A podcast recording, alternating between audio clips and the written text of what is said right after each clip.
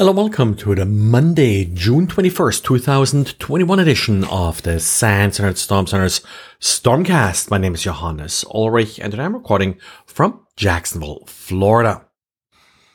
Got a couple of nice diaries this weekend. First of all, Daniel wrote the second part of his Network Forensics on Azure VMs diary. The second part covers Azure Monitor Insights, which actually allows you to combine and link network traffic to processes running within the virtual machine. That's actually a quite common problem where you're trying to figure out which particular process is responsible for particular network traffic.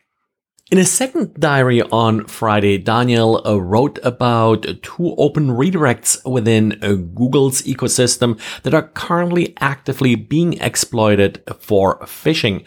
First one, meet.google.com, and the second one, hangouts.google.com. These two URLs can be used to redirect an unsuspecting victim to any website. Of course, when they're clicking on the link, they'll see the Google URL and likely trust it, for example, with their Google credentials. And because these URLs are so popular, it's really hard kind of to rein them in and to, for example, block them or filter for them in emails, because yes, they're sadly also used legitimately. Never wondered for a good set of non-malicious software hashes? Well, that always existed. The reference data set published by NIST. Access to it hasn't been difficult, but usually a bit awkward. You had to download entire ISO files with these hashes. Circle, the Luxembourg cert, is now making these hashes available as a DNS service, so that should make it a lot easier to look them up. You can also look them up via a simple HTTP service. What you'll find in the dataset is, for example, binaries that ship by default with Windows and the like. NIST is known for being quite careful in what they're adding to this list. So this can help you to essentially eliminate certain binaries. If you, for example, do a forensics investigation, or if you have a suspect binary, for example, delivered as an attachment or such, it will make it pretty easy to figure out that this is not malicious if it's a part of the normal operating system distribution. And if you own an iOS device, you should be a little bit careful as to what Wi-Fi SSIDs you connect to.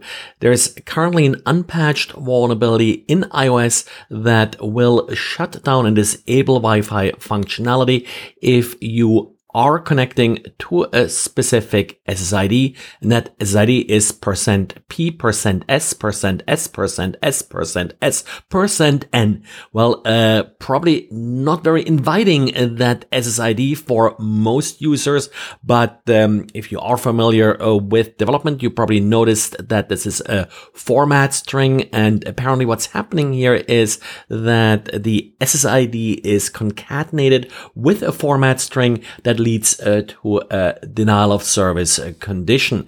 The somewhat annoying part here is that just rebooting your phone or connecting to a different SSID will not fix the problem. You will have to reset your network settings. And in the show notes, I'll link to an analysis of this vulnerability. And according to this analysis, the only possible exploit here is the denial of service. Sometimes format string vulnerabilities like this are also exploitable for code execution, but this does not appear to be the case here. And the National Security Agency, NSA, has published a cybersecurity technical report, as they call it, about how to deploy secure unified communications, voice and video over IP systems. Voice over IP and video over IP security, of course, is always a big topic, and these NSA guys are well respected. The 40 pages of the guide are going over pretty much all of the aspects of voice over IP security, including sort of some of the underlying network technologies, like, for example, DHCP and such, in order to deploy these systems, or also gateways to good old standard phone services. The guide itself is not vendor specific, but what you'll often see is where vendors will adopt these guides and then publish their own guides that will tell you how to implement these different recommendations in a particular vendor's system.